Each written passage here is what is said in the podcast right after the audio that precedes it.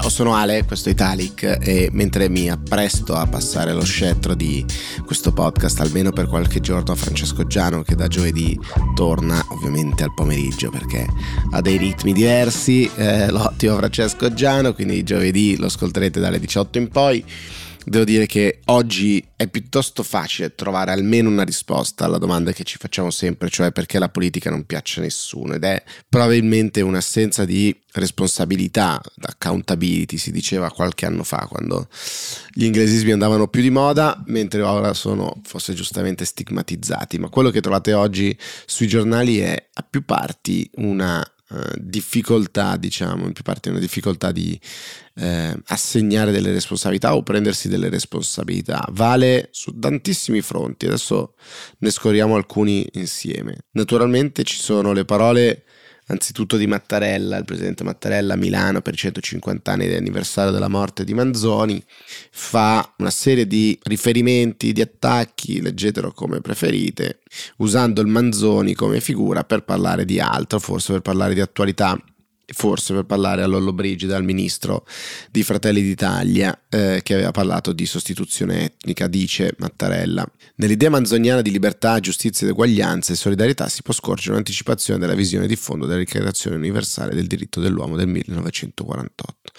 Una carta fondamentale che individua la persona umana in sé, senza alcuna differenza come soggetto portatore di diritti, sbarrando così la strada a nefaste concezioni di supremazia basate su razza, su appartenenza, in definitiva sulla sopraffazione, sulla persecuzione, sulla prevalenza del più forte, concetti assunti che, come sappiamo, sono espressamente posti alla base della nostra Costituzione repubblicana.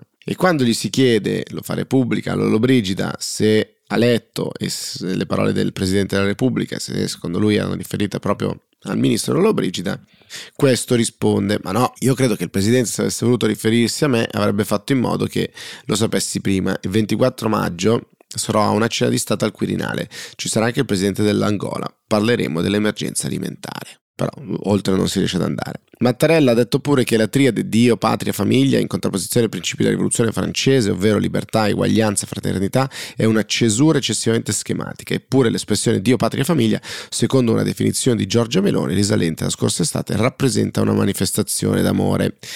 Chiede Emanuele Lauria di Repubblica. Risposta: Mi limito a dire che Dio, patria famiglia è un motto mazziniano dire e non prendersi le responsabilità, o quantomeno non si riescono a uh, ritrovare nel governo di adesso, nel governo di prima, in chi ha fatto il piano, nelle regioni, i ritardi di spesa nelle regioni, è sul PNRR.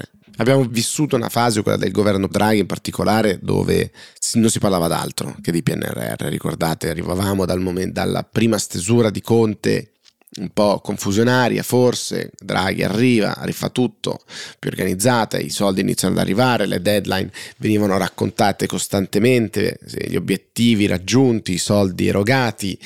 E poi qualcosa si è inceppato e si è cominciato a dire no, è colpa del governo di prima, il piano non stava in piedi. E, e, adesso probabilmente si è un po' perso traccia della fattibilità del raggiungimento dei diversi obiettivi, tanto in termini quelli legislativi e politici, ricordate la legge sulla concorrenza, i balneari di cui abbiamo parlato tante volte e ora la capacità di spesa, la capacità di programmazione e diventa una lite tra ministri, una lite tra maggioranza e opposizione, una lite tra governo e regioni, ritrovare il bandolo della matassa diventa davvero complicato. E tutto questo c'è anche una relazione sempre più difficile, sempre stando a quanto riportano i giornali, tra l'Italia e l'Unione Europea con secondo Claudio Tito, una linea di credito che la Commissione aveva aperto nei confronti del governo Meloni che si sta esaurendo, anzi probabilmente già esaurita. Si dice che l'ultimo messaggio della Commissione è stato infatti inequivocabile. Qualsiasi revisione dei piani nazionali di ripresa e resilienza non dovrebbe abbassarne l'ambizione complessiva. Siamo consapevoli che il governo italiano voglia rivedere il PNRR, dice la Commissione, ma non abbiamo ancora ricevuto una richiesta formale di modifica. Il punto quindi non è la modifica degli obiettivi, ma l'ambizione complessiva.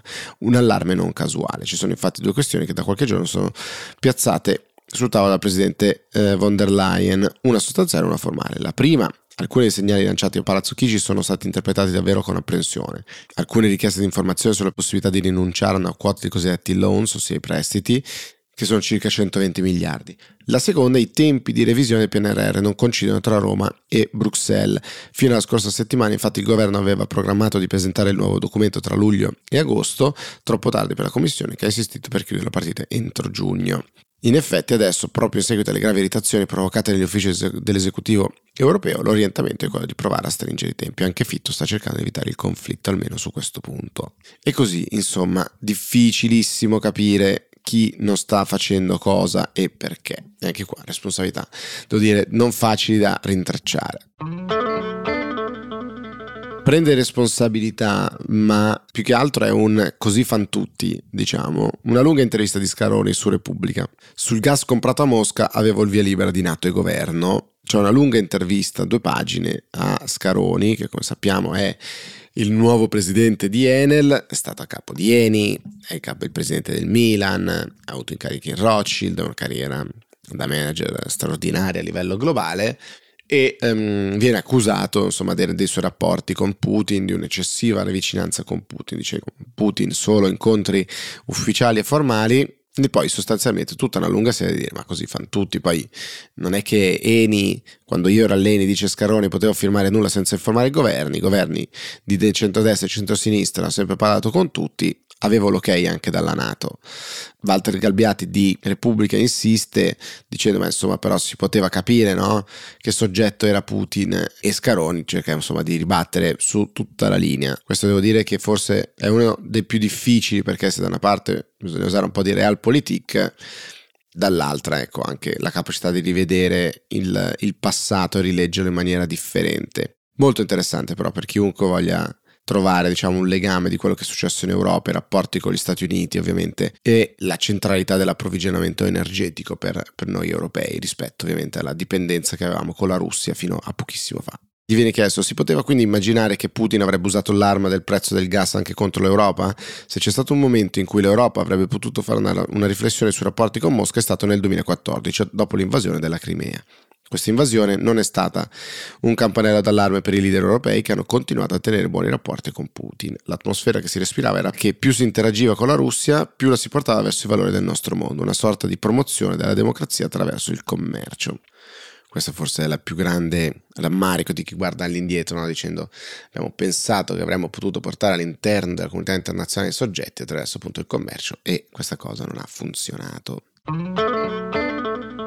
C'è una terza ed ultima eh, intervista oggi che mi ha colpito, sempre sul tema della responsabilità, o meglio più che un'intervista, sono le dichiarazioni che vengono riportate e che sono state fatte a processo. E il processo in oggetto è il processo per il crollo del ponte Morandi a Genova Ebbene, emerse che il ponte aveva un difetto originario di progettazione e che era a rischio crollo. Chiesi se ci fosse qualcuno che certificasse la sicurezza e Riccardo Mollo, allora direttore generale di ASPI, mi rispose ce la autocertifichiamo. Non dissi nulla e mi preoccupai. Era semplice, o si chiudeva o te lo certificava un esterno.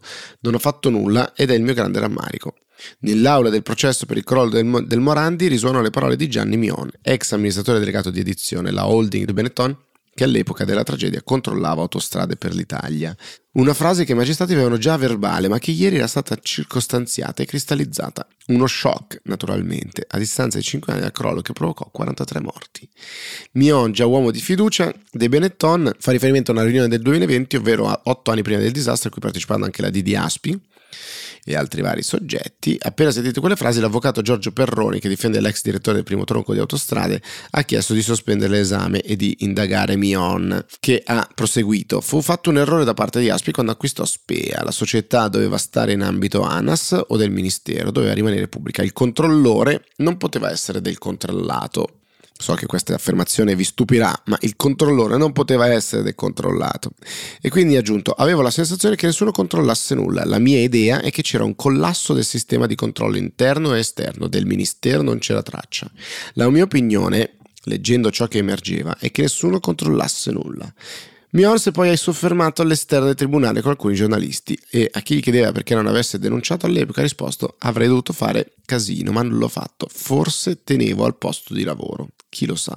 Le parole di Mion hanno naturalmente sollecitato la reazione del presidente dell'associazione dei familiari delle vittime, sono dichiarazioni tardive, la verità è che non volevano perdere soldi. Se io fossi stato un cittadino al posto di Mion e nel 2010 avessi saputo questo non sarei stata zitta, ma tutti lo sono stati, dice la presidente dell'Associazione dei familiari delle vittime.